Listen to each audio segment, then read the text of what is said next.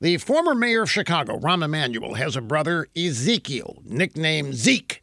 He's a medical doctor. He was one of the chief architects of Obamacare. Zeke chairs the Department of Medical Ethics and Health Policy at the University of Pennsylvania. Now, five years ago, the Atlantic magazine published an article that he wrote. It was entitled, Why I Hope to Die at 75. He said Americans live too long in a diminished state. He doubted whether older Americans' consumption of resources is worth their meager contribution to society. Well, now that he's 62, Dr. Emanuel was asked what he thinks now. He says he's not changed his mind.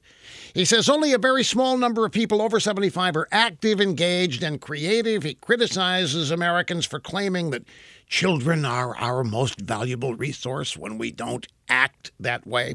He thinks it's terrible that the government spends way more on the health needs of senior citizens than on kids.